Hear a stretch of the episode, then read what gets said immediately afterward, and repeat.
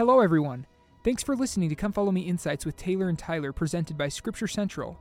We use a lot of visuals in our videos, so if you want to see the visuals, we invite you to find us on YouTube. Thanks for listening and enjoy.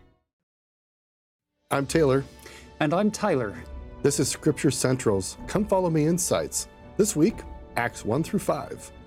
This is a real treat to be able to cover Acts 1 through 5 as we we've finished up our study of the four gospels and now we go to Luke his his volume 2 in his series writing to Theophilus. And I have to say I I love the book of Acts because it is so extremely relevant to things that we experience today in the latter days. It, there, almost every story in here can find uh, application in our church, in our world, and in our lives today. So, uh, if you like stories that are really applicable and, and create a, a positive sense of urgency for, for moving forward, then you've come to the right place to study the book of Acts. It's a great book, too. It gives us a sense of what happens after Jesus is resurrected and returns to heaven. What happens to the community that he starts? How does the church grow? And we get that story in this narrative here. And I also love how, when we connect it to Luke, we see this common thread of Luke showing the emergence of the church. And sometimes I wish that the way that the New Testament has been set up, I kind of wish we'd kept Luke and Acts together. I think most of us miss the fact that it's a two part book and John gets stuck right in the middle. That's right. Now, before we dive into to verse 1, let's look at the title itself. So it says, The Acts of the Apostles. Well, back at a CES conference in the year 2000, Elder Jeffrey R. Holland came to BYU in the Marriott Center and he, he gave a talk about this book. It was a we were coming into a New Testament year of study in seminary back in 2000, and he he proposed a name change. He said the Acts of the Apostles is not a, a, a very accurate title for this book, and so here is his proposed name change. He said, I would call it the acts of the resurrected Lord working through the Holy Spirit in the lives and ministries of his ordained apostles. If you want the reference on that, you can find it uh, in the January Ensign of 2003, page 33. Did, did you catch that? These aren't the acts of the apostles working in isolation. It's the acts, as Taylor said, where the Savior has now ascended to heaven, but it's still the church of Jesus Christ. It's not the church of Peter or the church of the apostles. It's the Lord's church, and He's going to continue to guide it. He's just not walking on the street with them anymore. He's guiding it from heaven through the Holy Spirit in the lives and ministries of his holy apostles. But then Elder Holland said, but you can see why the, the translators opted for the shorter title. But he said, my title's more accurate. And I totally agree with him. And we will see that. We'll bring that theme back again and again as we work our way through the Acts, where you're going to see that it's really the Lord who's doing this work, which for us today is both a, a blessing and a privilege as well as a deep responsibility in, in our callings, in our families, is to remember it's not about me. It's not about my acts. It's not about what I'm doing. It's about keeping my focus fixed on the Savior and seeking to do His will and being meek enough to, to act on those impressions that come through the Holy Ghost to be able to be on His errand rather than consistently trying to put him on my errand to do the things I want him to do to, to reverse that. It's a beautiful principle. What I love about this is we look at the scriptures and we think, oh, yeah, yeah, that's stories of people long ago. But the unfolding restoration, which is happening right now in your life and throughout the world, in centuries in the future, people will look back and they will have stories from your life and our lives and the church and where it is going and it will be, again, the acts of God working through the Holy Spirit with his people. So we are in the middle of this story still unfolding that God is working our lives. And so the invitation is are we seeing how God's hand is unfolding his work in our lives? And are we willing to be humble enough to let him work his will in our lives? Isn't this fun? What a privilege to, to have access to scriptures that are so relevant and applicable. So here we are in verse 1. The former treatise have I made, O Theophilus, of all that Jesus began both to do and teach. So he's he's referencing his first volume in his two book series, the Gospel of Luke. Back in Luke chapter one verse three, you can see how he addresses that one to Theophilus as well. Um, Theophilus, that name means lover of God or a friend of God. I love that name because even though there was there was a guy back in in the first century that's Luke's audience, you and I can now become Luke's audience because you're a friend of God. We are lovers of God. So we are a Theophilus in this context. And so it, it makes it a little easier to personalize this book if you picture, hey, Luke's writing this to me too, not just a, not just a single guy 2,000 years ago. Now, notice verse 2 until the day in which he was taken up. So, this is speaking of the Savior's ascension. After that, he, through the Holy Ghost, had given commandments unto the apostles whom he had chosen. Verse 3 To whom also he showed himself alive after his passion by many infallible proofs, being seen of them forty days, and speaking of the things pertaining to the kingdom of God. Now let's dive in here for a minute in this verse, because this is Luke. He's a physician.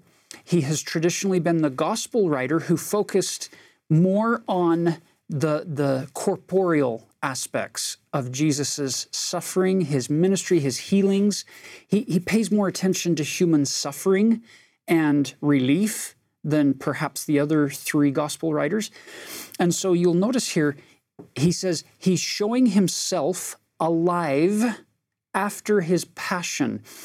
You and I, usually in, in a church setting, in the Church of Jesus Christ of Latter day Saints, we don't often refer to the Savior's suffering as his passion, which is a very common way to refer to it in many Christian faiths in the world today. They'll refer to the passion of Christ. We would say the atonement of Jesus Christ, his suffering. So after his suffering, his passion, he shows himself alive by many infallible proofs. The Greek word here, tekmerion or tekmerios, it's it's if you look this up in Strong's Concordance or in a Greek lexicon, it's it's a fascinating word that is signs or sure tokens. There are these signs that he's showing them in a live body that are infallible. You can't be deceived. And if you if you break that down a little bit and say, well, what could that be? We we know that the Savior retains in his uh, resurrected body the marks of the cross of his crucifixion, uh, the marks in the hands, the wrists, the side, and in his feet. Well, if you stop and think about this for a minute, all resurrected bodies, we learn from the Book of Mormon that they're restored to their perfect form, their perfect state. There are no scars, which means there would only be one resurrected body that, in its perfect form, at least to, to present himself to the people, it would have scars because no other resurrected body could. So if you see a, a being of light, a, heavenly being, and he has a body of flesh and bone, and he also has scars, that would be an infallible proof, a tekmerion. A there is nobody who could appear to you in a resurrected form with those marks but one person alone. And I love that Luke opens his second volume with, from his perspective as a physician, he's saying, this is it. There, there is no doubt that Jesus is alive. I love the humility that Jesus conveys. That here, the perfect Son of God is willing to inhabit a resurrected body that has what seem to be imperfections. And he does that because he wants you and me to have perfect knowledge of who he is. It's beautiful. He has engraven you and me on the palms of his hands. Uh, our walls are continually before him to, to refer back to Isaiah. So now, verse 4 says, They're assembled together, and he commanded them that they should not depart from Jerusalem, but wait for the promise of the Father. And then he tells them that not many days hence they're going to be baptized by the Holy Ghost, by fire. So let's do a quick timeline here of events. So we had the crucifixion. If you do Matthew, Mark, and Luke's timing, it's the day after their Passover. If you do it with John's timeline, it is on Passover. Either way, it's right here near Passover. Then he's three days in the tomb, so the part of the Friday, then all of Saturday, and resurrects on Sunday. And then after the resurrection, we're told he spends 40 days, and that could be literal or it could be symbolic of, of a long passage of time. We saw that in the Old Testament that the number 40 means a long time, but also could be the exact number 40. And in this case, this is one of the few cases where I would where I would lean more towards a literal interpretation of the number 40 instead of the symbolic long passage of time because we have this other feast that is coming 50 days later from the Passover. Every year, Pentecost is going to occur 50 days after Passover. It's, it's a week of weeks. It's seven weeks, which is 49 plus a day. So we know that the events in Acts chapter 2 are going to occur on this feast in Jerusalem. So the 40 days plus the 3 puts us at 43, which puts us now within seven days or one week. So it kind of orients us here that when he says, stay in Jerusalem, don't go back to Galilee, stay here until the Holy Ghost comes, we're setting the stage for what's about to occur in Acts chapter 2, probably within a handful of days. Now you come down to verse uh, 6, and they asked him whether he was going to come and restore the kingdom to Israel. There are all kinds of prophecies in the Old Testament, and they're wondering, and they're prophecies referring to the Savior's second coming. And so they're looking at him saying, So uh, are you going to come and fulfill all these prophecies? And here we are, he's just barely resurrected, and they're already anticipating his second coming. And I love his answer in verse 7. He said unto them, It is not for you to know the times or the seasons which the Father hath put in his own power. Did you notice he didn't look at them and smile or chuckle and say, No, it's not even close? He, he seems to want people to keep a sense of urgency in their life for some reason. And for them, for all intents and purposes, they need to prepare for the coming of the Lord. It just won't be the fulfillment of those second coming prophecies from the Old Testament. But I love that he told them, look, it's not for you. You can ask the question, but it's not for you to know the answer. And then you get verse 8 But ye shall receive power after that the Holy Ghost is come unto you, and ye shall be witnesses unto me both in Jerusalem and in all Judea and in Samaria and unto the uttermost parts of the earth that verse right there could be uh, appropriately labeled the thesis statement for the entire book of Acts. Did you catch it? This is the entire book of Acts in one verse that you're going to receive power from heaven. You're not going to do this on your own. Remember Elder Holland's title for the book? The Acts of the Resurrected Christ. You're going to receive power after the Holy Ghost has come upon you. And then what do you do? you become witnesses of me in three layers in Jerusalem and in all Judea, then into Samaria, and then unto the uttermost parts of the earth. Are you seeing that there are three major groups of people associated with the gathering of Israel? You have Jews in Jerusalem, you have scattered Israelites. So, scattered Israel, the 10 tribes that were lost, and then you have the Gentiles and the first shall be last and the last shall be first. So in, in the Savior's dispensation, you're going to first go to the Jews in Jerusalem and Judea. Then you're going to go into Samaria, which is considered at that point a part of mixed Israelites with other nations. And then eventually you're going to go into all the uttermost parts of the earth, where the, the gospel is going to bless everybody, which ties us back into the original covenant given to Abraham back in Genesis 12 that through Abraham and Sarah and their seed, all the nations and kindreds and tongues and people of the earth would be blessed. So we have to get there. In the Savior's ministry, it was predominantly all of the teaching and all of the blessing was for the Jews. Now he's saying it's time. It's time to take it out.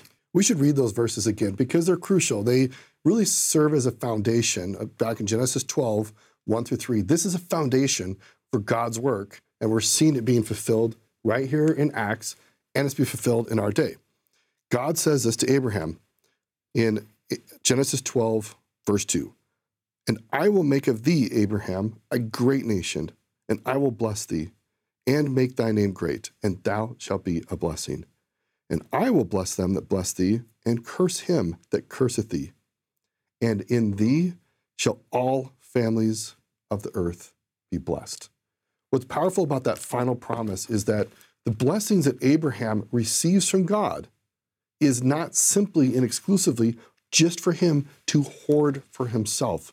It's intended to be for everybody, but that God begins with an individual, an exemplar of how he will interact with each of his children on earth. Abraham is that exemplar. And now we're seeing this be fulfilled that in through Abraham all the families of the earth will be blessed. So, with that overview, let's jump in. Uh, verse 9 says, When he had spoken these things, while they beheld, he was taken up, and a cloud received him out of their sight. So, this is the ascension into heaven of the resurrected Lord who had shown himself alive for 40 days with these infallible proofs, and now he's up in heaven. And while they looked steadfastly toward heaven as he went up, behold, two men stood by them in white apparel, which also said, Ye men of Galilee, why stand ye gazing up into heaven? This same Jesus which is taken up from you into heaven shall so come in like manner as ye have seen him go into heaven. Brothers and sisters, the, the theological implications of verse 11 are grand here. The, the idea that as you have seen him go, he will return in like manner. Coming from the pen of Luke, the physician, the idea isn't that Jesus went up into heaven and then somehow disposed of his body. He still sits enthroned in yonder heavens on the right hand of glory, on the right hand of God in his resurrected, perfected form, and he will one day return as they saw him go. He will return in like manner. There's a, there's a powerful testimony of the resurrected Lord being borne here by Luke. What I love is that we, at the beginning of the restoration, Joseph Smith has this glorious first vision, and among the many things he learns is that Jesus has a glorified physical, tangible body. And we get a similar witness here from Luke. And across human history, that was not always clearly understood. But it is clearly now with the restoration combined with these ancient sacred records that we have. So now we jump to 12. Then returned they unto Jerusalem from the mount called Olivet.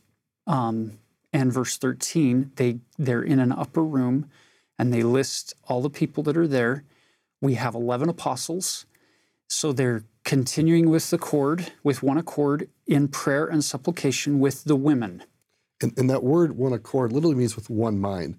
It's not like somebody's preaching one doctrine and somebody something else. They are unified. And think about how many nations, communities, families, religions struggle to stay unified with one mind. And really, the gospel is quite simple. We need to stay fixated on loving God through Jesus and loving our neighbor. And I love how they immediately they're unified with one mind. And we'll see that throughout Acts that there's this attempt for the these early leaders. How do we stay unified to spread this message of the unity of Jesus? Taylor, that is such a, a beautiful concept for us. Once again, you're going to see repeatedly the applicability from the book of Acts what an amazing thing if you analyze struggles that might come up in your ward or your stake or, or in a quorum or a class setting where there's disagreement or argument or, or frustration, it's probably going to be over some doctrine or fact or perspective that's multiple layers away from the core of the gospel of Jesus Christ. So, what a great reminder to bring us back to the very center of wait a minute, let's let's not talk about and argue and dispute about these things that we're having different opinions on. Let's find ways to keep our focus fixed on the Savior, Jesus Christ, on how we're loving God and how we're loving each other. All these other things, they might be fun to talk about, but, but at the end of the day, they're probably not going to unify us like the Lord can unify us through the power of His Holy Ghost and through that oneness, that one accord of praying over things that really matter, which is how are we treating each other and how do we feel about God. Now, you look at the number, verse 15. In those days, Peter stood up in the midst of the disciples and said, The number of the names together were about 120. This is a significant starting point for our story in Acts. Well, also notice that that's like a small ward or a large branch. That's it. We are not starting with like a massive crush of people. Now, and, and some people might be saying, well, wait a minute, didn't Jesus feed 5,000 people up in the Galilee? And didn't he heal dozens and dozens of people? Yes, he did. And you'll remember the bread of life sermon when multitudes of people stopped following him because he was giving them hard sayings and they weren't able to bear. So it's fascinating if you look at this, this beginning point of the book of Acts. We begin with largely 120 disciples assembled here in Jerusalem. And they that, that number will come in handy when we get to chapter 2 and then again in chapter 4. So then they need to replace Judas in the quorum of the 12. Um, they, they gather together, look at the requirements for that replacement. They, they describe Judas's demise in verse 16 through 20, and then they jump into 22 and say, beginning from the baptism of John unto that same day that he was taken up from us, must one be ordained to be a witness with us of his resurrection.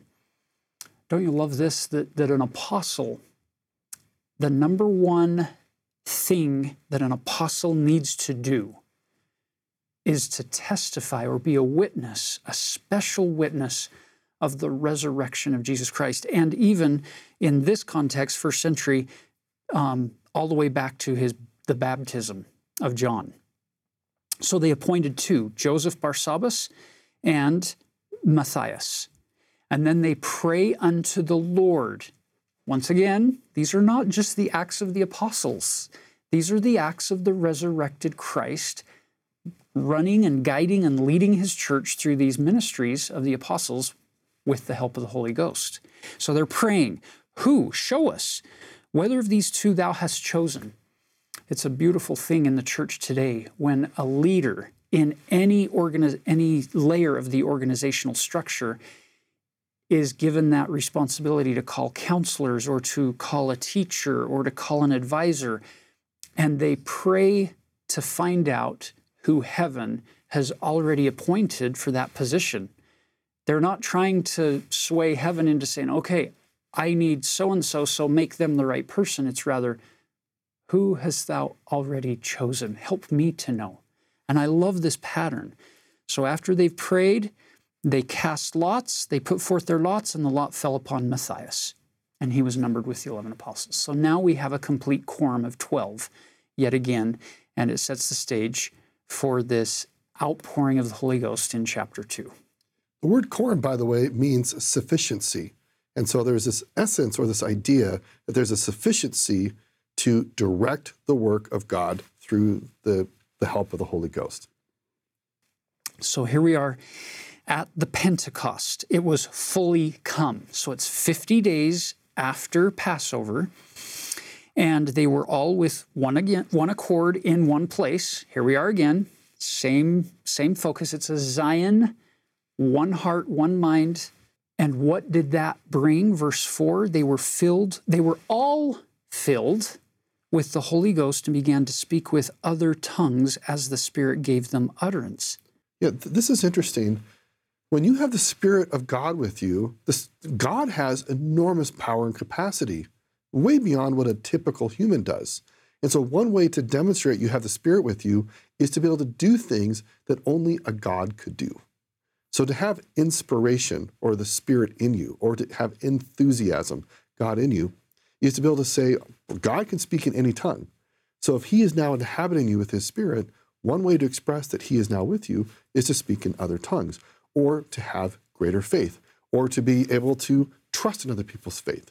And that's what we see throughout, even in the restoration, is the gifts of the Spirit, representations or evidences that God is with you. And that is what they're experiencing here. I love that. Now, this next part, to make sense of it, we, we have to understand that there are those three major feasts or festival times of the year on the Jewish calendar, which kind of is at the core of their of their faithful practice of worship, is to come to Jerusalem at Passover, 50 days later, Pentecost, and in late September, early October, depending on the lunar cycle of the year, the Feast of the Tabernacles or the Feast of the Booths. So there have been lots of Jewish faithful come to Jerusalem for this Pentecost. So the city would be bursting at the seams with, with foreigners from all around the diaspora, the, the scattering of the Jews throughout the entire Mediterranean uh, region, northern Africa, all the way through eastern Mediterranean, all the way through Turkey and Greece and Italy and over into into Europe. And Mesopotamia. Mesopotamia Persia, to the east, exactly. So they're all Arabia. coming. Well, look at verse 6. Now, when this was noised abroad, the multitude came together and were confounded because that every man heard them speak in his own language. So we have the gift of speaking in tongues in verse 4. And now we're going to see the gift of the interpretation of tongues in verse 6 through 11 or 12, because everyone's hearing them speak in his own language. Have you noticed that in the work of the Lord, it's not just what you're able to do or, or what you're able to produce or speak or say, it's also what people hear and see and perceive. And the Holy Ghost helps with both sides of that. And I love those two gifts of the Spirit that are complementary to each other being portrayed here the gift to speak in tongues and the gift to hear and interpret tongues. So both are in, in force right here. They were all amazed and marveled, saying one to another, Behold, are not all these which speak Galileans?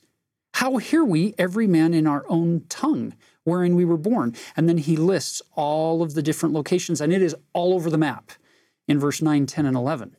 And verse 12 says, They were all amazed and were in doubt, saying one to another, What meaneth this? So you're watching the Lord Jesus Christ begin to do his work of spreading the good news, beginning first with this group of Jews in Jerusalem who have gathered from all these different parts of the world. And then in that same audience, you have other people standing back mocking them. You're always going to have some opposition, it seems. And so now there's this group mocking them, saying, well, they're just drunk, basically. They're, they're full of wine. and I love Peter when he stands up and he says, um, it's not even the third, it's like nine o'clock in the morning. Nobody's drunk here. That, that is not a, a great uh, hypothesis to this scenario. Look, skepticism is not inherently a bad thing. It's useful to ask good questions. But these are not questions asked in humility with an intention to learn. And I see an invitation here that all of us should be willing to ask good, inspired, humble questions with the intention to learn. And that is how you get into a Zion society of one heart and one mind, a willingness to learn when people may be saying things differently or doing things differently than you had expected. Instead of criticizing, saying, What can I learn here? And is there an opportunity for me to be aligned with the larger group that is being inspired by God? What what a great approach that we could all take in our families and in our in our church settings. I- One one more thought here is when they're speaking in tongues, it's powerful that God will speak to everybody in their own language. The message here is God will speak to everybody in a way that makes sense to them. And we should welcome that. And instead of insisting that everybody speak or think exactly like us, that we should learn how God is working through other people to help them come to know Him as we do, even if He might use a different dialect with them He might with us. He might use different teaching examples with them or life experiences than with us. We still can have unity even when there is difference. I love that. It's an echo from something that Nephi taught us back in 2 Nephi 31, verse 3, when he says, My soul delighteth in plainness. For after this manner doth the Lord God work among the children of men. For the Lord God giveth light and understanding, for he speaketh unto men according to their language and unto their understanding. I love that. So as you lead, as you teach, or as you're um, uh, in missionary efforts, it's that idea of not just learning the gospel and not just learning about the Lord, but learning about your audience so that you can be a, a more effective instrument in the hands of the Lord to speak the words of Christ unto those people according to, as you said, their traditions, their stories, their their perspective. It's powerful. Now, in chapter 2, verse 16, Peter quotes the prophet Joel from chapter 2 in the Old Testament, where Joel said, In the last days, saith God, I will pour out my spirit upon all flesh, and your sons and your daughters shall prophesy, and your young men shall see visions, and your old men shall dream dreams. And then there are other prophecies about the sun and the moon. And he says, verse 21 And it shall come to pass that whosoever shall call on the name of the Lord shall be saved. Oh, what I love here is this phrase, the last days. If something is ending, it means something else is beginning. So we're at a turning point in history that God, Jesus has now done this great act of salvation. He has now gone into the heavens, and it's those last days of those acts. We're now moving into a new book. We're no longer in the Gospels. So we're getting a new chapter, a new book, a new flourishing of new things, which is God is now working through his church and his church leaders to flourish the Spirit throughout the world. So again, whenever you see things like last or last days, it means that serves as the foundation for the new beginnings. So instead of maybe being afraid of like, oh my gosh, it's the last days, we get excited about the beginning of new days and that we are in that transition zone. Love that.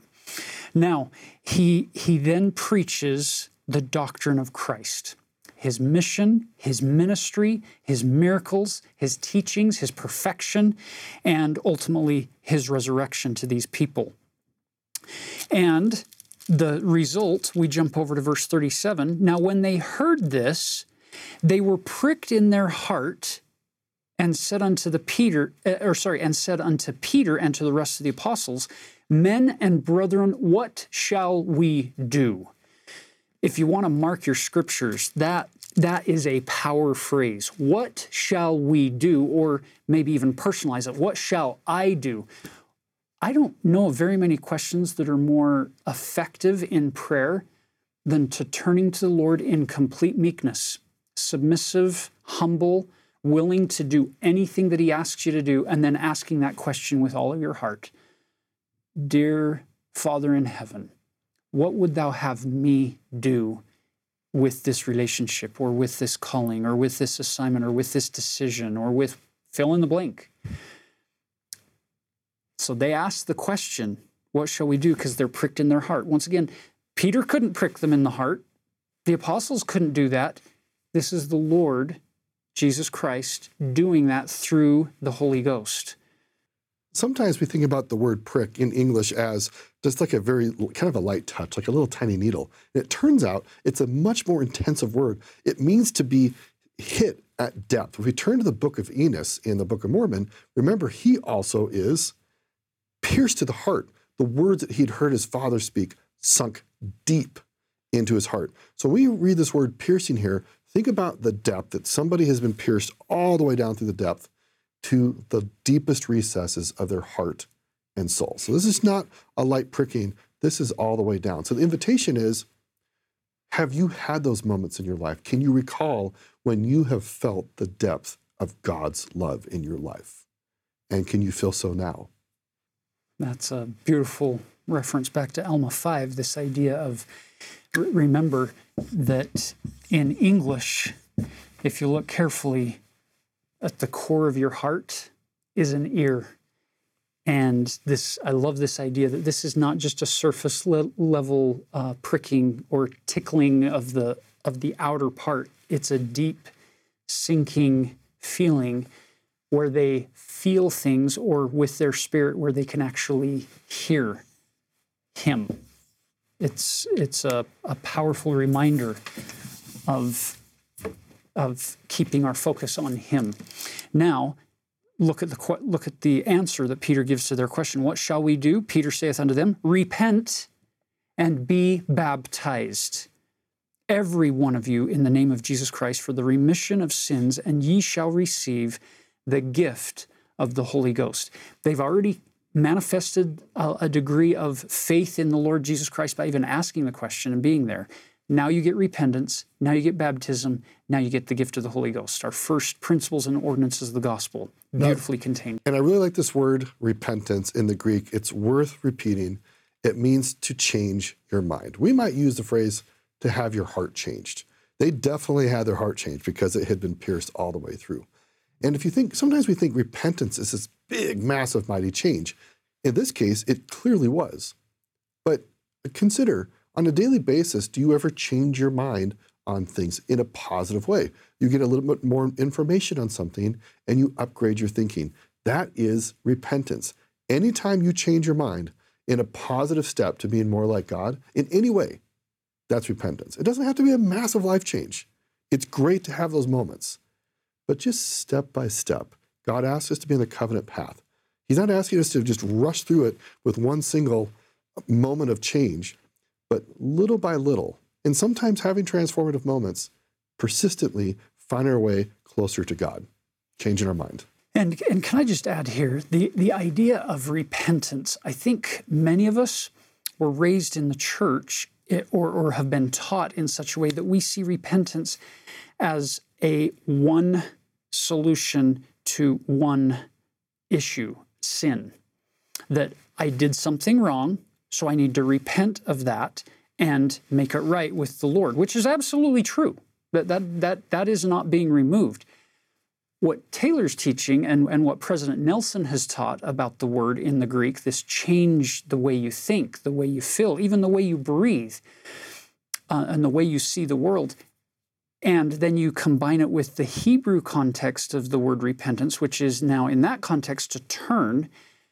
Well, now all of a sudden you can say, oh, I, I can discover the joy of daily repentance because it's to turn more towards the Savior Jesus Christ and fix my focus on Him more than anything else. And now all of a sudden, repentance can involve more than just overcoming something bad that I did. In fact, repentance can become this beautiful turning and changing the way I think and the focus of my life even if I didn't do something wrong, even if somebody did something wrong to me, I can repent, not because I, I have to fix something I did, but because I need the Savior to help me work through fixing something that somebody else did. Repentance doesn't have to be just associated with my sins.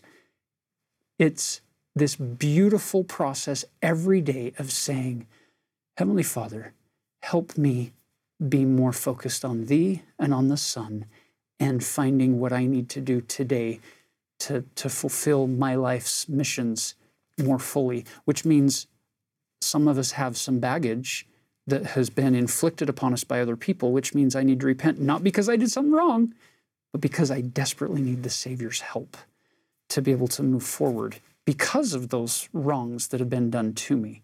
It's discovering the joy of daily repentance, as President Nelson has talked about. Amen. Now, in verse 41, it says, Then they that gladly received his word were baptized, and the same day there were added unto them about 3,000 souls. We just took a, a large branch or a small ward and turned it into a stake in, in one day. That's significant growth. And uh, it's going to bring with it um, great opportunities, great blessings, but also some great challenges, as we're going to see as the story unfolds. Verse 42 says, And they continued steadfastly in the apostles' doctrine and fellowship, and in breaking of bread and in prayers. So they're they're off to this great start. Verse 44 tells you they have all things in common. They're continuing daily together. And verse 47, they're praising God, having favor with all the people, and the Lord added to the church daily such as should be saved. So you get this influx that's happening daily at this point in this in these early days of the church right after this pentecost experience which now brings us to one of my favorite stories of all time in the scriptures in acts chapter 3 uh, this man we don't even know his name this lame man he his story has been such an inspiration to me uh, verse 1 begins Now Peter and John went up together into the temple at the hour of prayer, being the ninth hour. So it's about 3 p.m. Did you catch this? Peter and John and the apostles and all of these disciples, they don't see themselves as having left their Jewish faith. They don't consider themselves as having a, a, a faith crisis with their Jewish upbringing.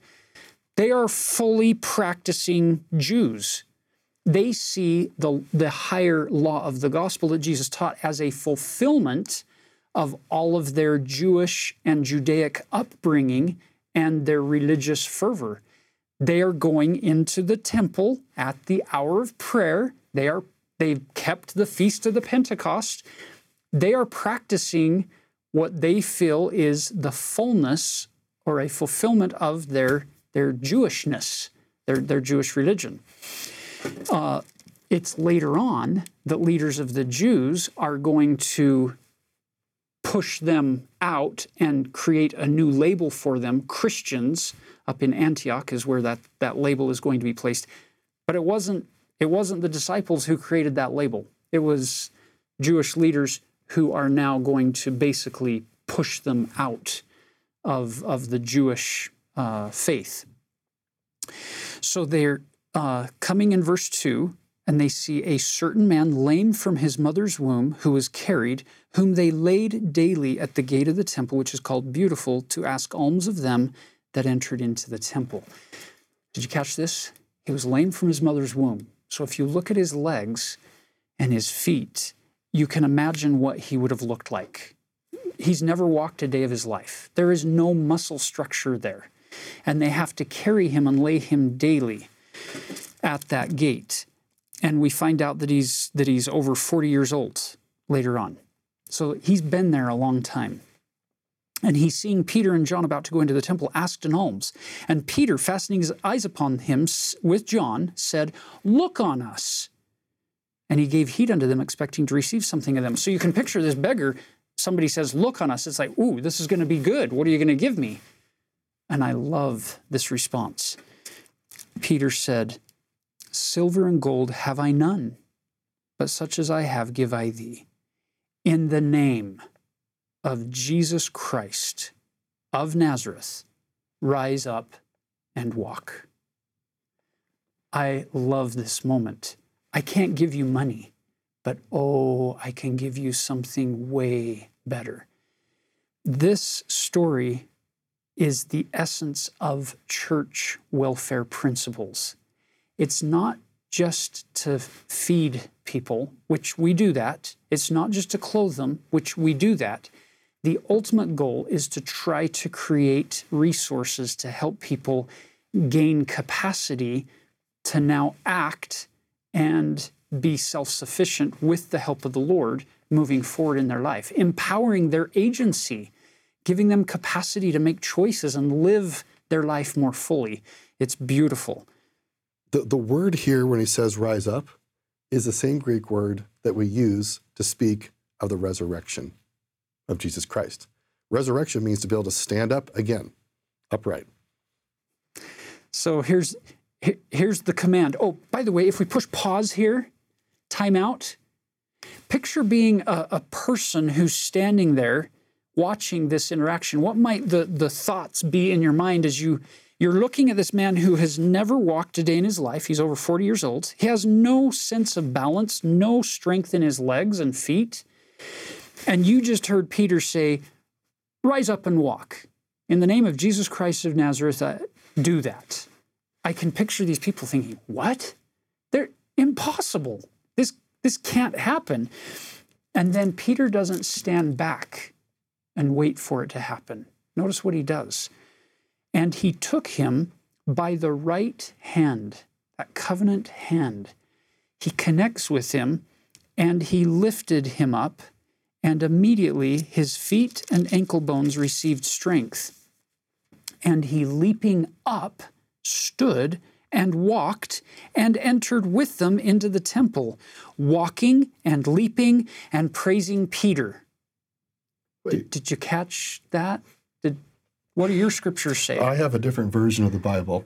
Doesn't put Peter's name there. yeah, I, I misread that on purpose. Because if we're not careful, brothers and sisters, when we when we are instruments in the hands of the Lord, if we're not careful, we'll inhale praise and adulation that President James E. Faust and President Dieter F. Uchtdorf have talked about. We'll, we'll inhale those praises and we'll, we'll think, yeah, I did that. I misread that on purpose because the power of this story to me is that a man who had never walked a day in his life was commanded in the name of Jesus Christ of Nazareth to get up. And then Peter, this chief apostle, reached down and helped him up. And then, for the first time in this man's life, he's not just walking, but he's now going into the temple in what you could call full fellowship, because previously he would have never been seen as worthy, so to speak, in the temple because of his physical disability. And in their culture, in their time, any physical disability is a sign of divine disfavor for wrongdoing. So you're a sinner. You must have done something really bad, or your parents, because look at what they've look at what God has done to you. And now nobody can claim that anymore because he's walking. He's not just walking, he's leaping and praising God. I love that. That Peter's not walking around saying, Look what I did, give me the glory, which would be the devil's way of doing things, but he's following the Savior's pattern of give the glory to the Father. Don't, don't praise me for this. And Peter demonstrates that. If we go to verse 12, when Peter saw all these people come together and they want to find out from Peter, what have you done? And almost as if they want to praise him. And he says, verse 12, he answered the people, Ye men of Israel, why marvel ye at this? Or why look ye so earnest, earnestly on us, as though by our own power or holiness we had made this man to walk? The God of Abraham and the God of Isaac and of Jacob, the God of our fathers, hath glorified his Son, Jesus whom ye delivered up and denied him in the presence of Pilate when he was determined to let him go. And it goes right back to the Abrahamic covenant. God revealed himself in the Old Testament through the Abrahamic covenant, proving, I am the God who provides. Remember at the sacrifice of Isaac, when Isaac was saved, Abraham renames a place, which is actually happening right here. It's the same location, Jehovah Jireh, which means the Lord will provide.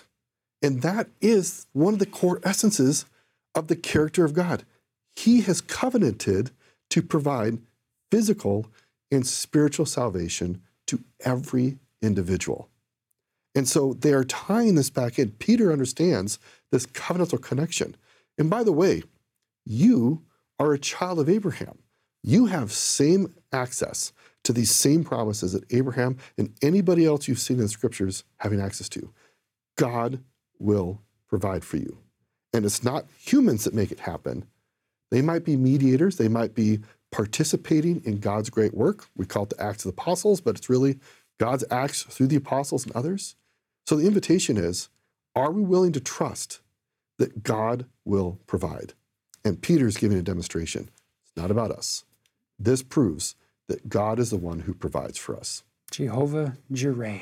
I love that. Now, Can we, as we come to this point in, in this man's story, can we pause for a minute here and let's focus on timing for a moment? Let's rewind the clock a little bit. Let's go back a year in this man's life. We know that he's laid daily at the gate of the temple. He's always asking alms. People are walking by him, thousands of people are walking by him. If his entire life he's been placed at the temple to beg, the possibility is pretty high that this man would have seen Jesus of Nazareth come and go multiple times in the temple. It's even possible, if not probable, that this man might have seen the Savior heal other people in Jerusalem. He would have for sure, we would assume, have heard about the healings that Jesus of Nazareth was, was performing because that name meant something w- among the disabled community. And it's even possible that he, he witnessed, for instance, the, the miracle in John chapter 9, which happened at the gate of the temple with the healing of the blind man who was sent down to the pool of Siloam, which then causes this question to arise. If he saw or witnessed any of these events, is it possible that he would have thought, well, what's wrong with me? Why don't, why don't I get a miracle like they're getting? Or why won't he heal me? like he's healing them? Did I, maybe I am a big sinner, as bad as people are telling me that I am because of my disease or my disability in this case. And you could cause, or this could cause all kinds of questions of self doubt or, or discouragement. It's an amazing thing to consider that it would have been very simple for the Lord Jesus Christ to come and heal this man during his ministry. But when it comes to trusting God, Elder Maxwell has said we also have to trust his timing. And for that man, the timing wasn't right. And it, it, probably didn't have very much to do with his faith or his worthiness or his, his desires, but it had everything to do with the Lord being the one in charge of, of his will and doing his work. Because of this event, you now give Peter, the chief apostle, and John an opportunity to experience this miracle with this man in such a way that it makes a profound difference in the early days of this of this growing group of disciples. Because you're up in the temple you you have Peter now talking to these uh, leaders of the Jews telling them that they turned the Savior over to the Romans. And again, he's not talking to all the Jews, he's talking to a very specific small group of the, the Sanhedrin, the leaders, the chief priests, as he's he's um, telling them in verse 19 repent ye therefore and be converted that your sins may be blotted out when the times of refreshing shall come from the presence of the lord now you come over to chapter 4 and it says as they spake unto the people the priests and the captain of the temple and the sadducees came upon them being grieved that they taught the people and preached through Jesus the resurrection from the dead. So they're they're mad. Like stop teaching this message about Jesus. We try to get rid of him. We don't need his words here anymore. And especially when you have Sadducees involved who don't believe in the resurrection, they've adopted the Greek philosophy that the body uh, is bad, if you will, uh, baggage that there is no resurrection. So they're really frustrated with this. this. So verse 3 says, They laid hands on them, put them in hold unto the next day because it was now eventide. So we're just going to put them in the, the prison. And we set a guard. But you'll notice verse 4 Howbeit many of them which heard the words believed, and the number of the men was about 5,000. So we got about two stakes. Are you seeing you, you went from 120 and within a matter of days, we now have 8,120 plus any of the other trickle in uh, converts that have, have come along, as it described, daily adding to their numbers. This is significant growth in the church when you consider that you're, you're exploding the population of the church. And isn't it fascinating if you look at this through the lens of Zenos's allegory? In the Book of Mormon, Jacob chapter 5, it, it talks about how in the, the second visit of the Lord, that it did grow quickly. And it led to the third visit, which was a state of, of a whole bunch of fruit, but none of it was tame. And in the fourth and final visit, in the latter day visit of the Lord, the servants say, Let's be careful. Let's not do what they did before and graft in converts so quickly that it overpowers the roots. Let's do this slower, more methodically. And it's kind of a hearkening to this, where this group is now overpowering the roots of the leadership that, that the Savior had set up through his three years ministry. So let's look at verse 7. When they had set them in the midst, they asked, By what power or by what name have you done this? Have you noticed how power or by what name?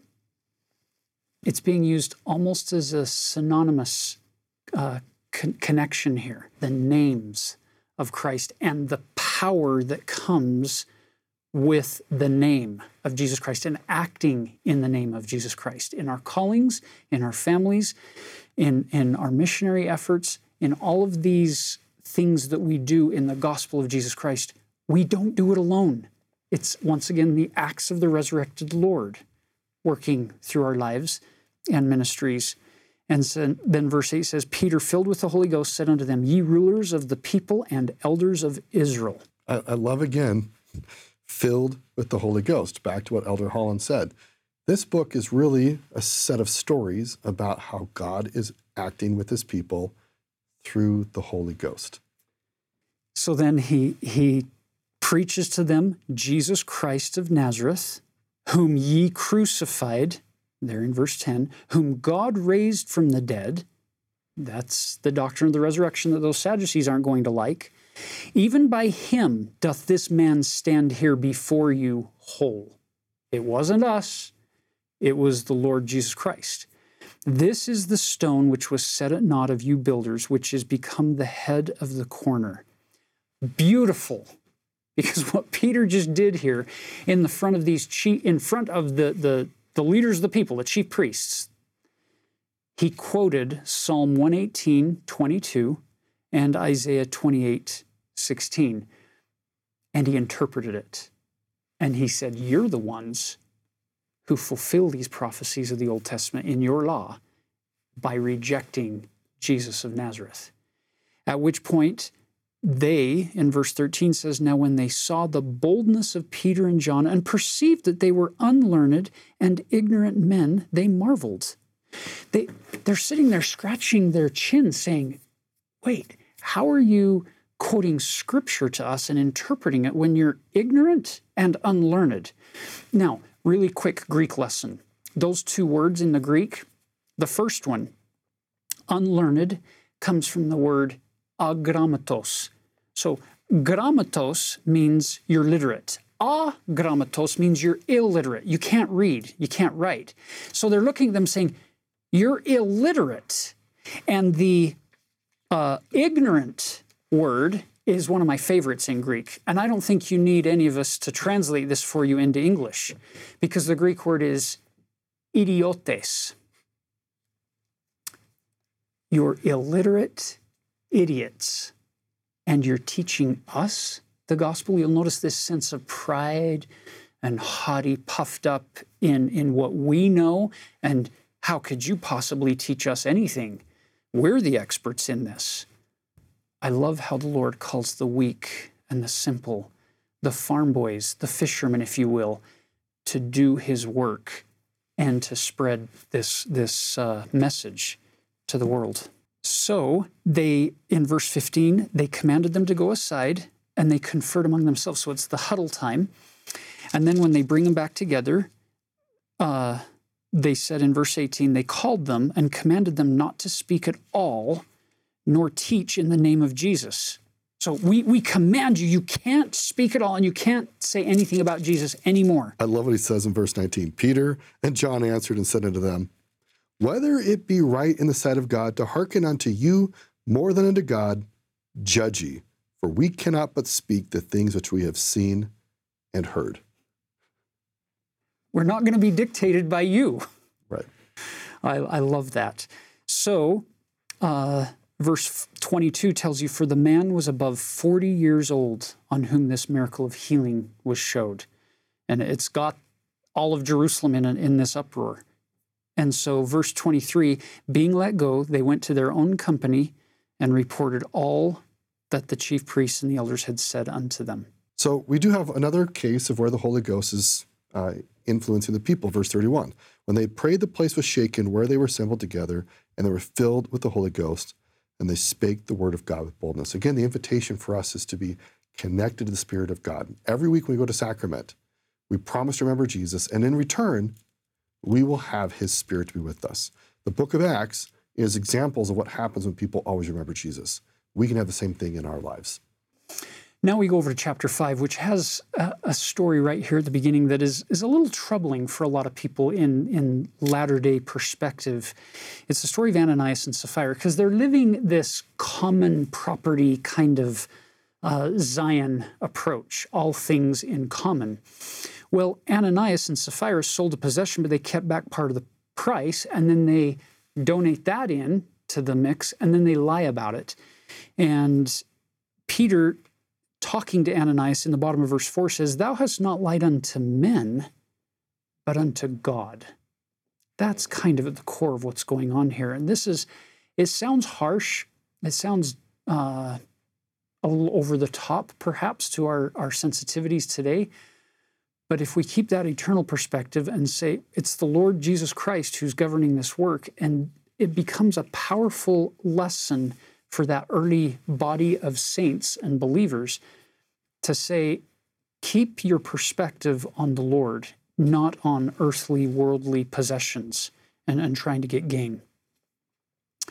So then you, you see the outcome in verse 11 great fear came upon all the church and upon as many as heard these things. So it, it had a major effect. So to finish off chapter 5, this is a beautiful story where the apostles are doing amazing signs and wonders. Even look at verse 15. Insomuch that they brought forth the sick into the streets and laid them on beds and couches, that at least the shadow of Peter passing by might overshadow some of them. This is how powerful the Lord is, is showing his uh, miracles through the lives of his apostles. Then, verse 17, the high priest rose up, and all they that were with him, which is the sect of the Sadducees, and were filled with indignation. So they threw them into the common prison. But the angel of the Lord by night opened the prison doors and brought them forth, and said, Go, stand and speak at the temple, in the temple, to the people, all the words of this life.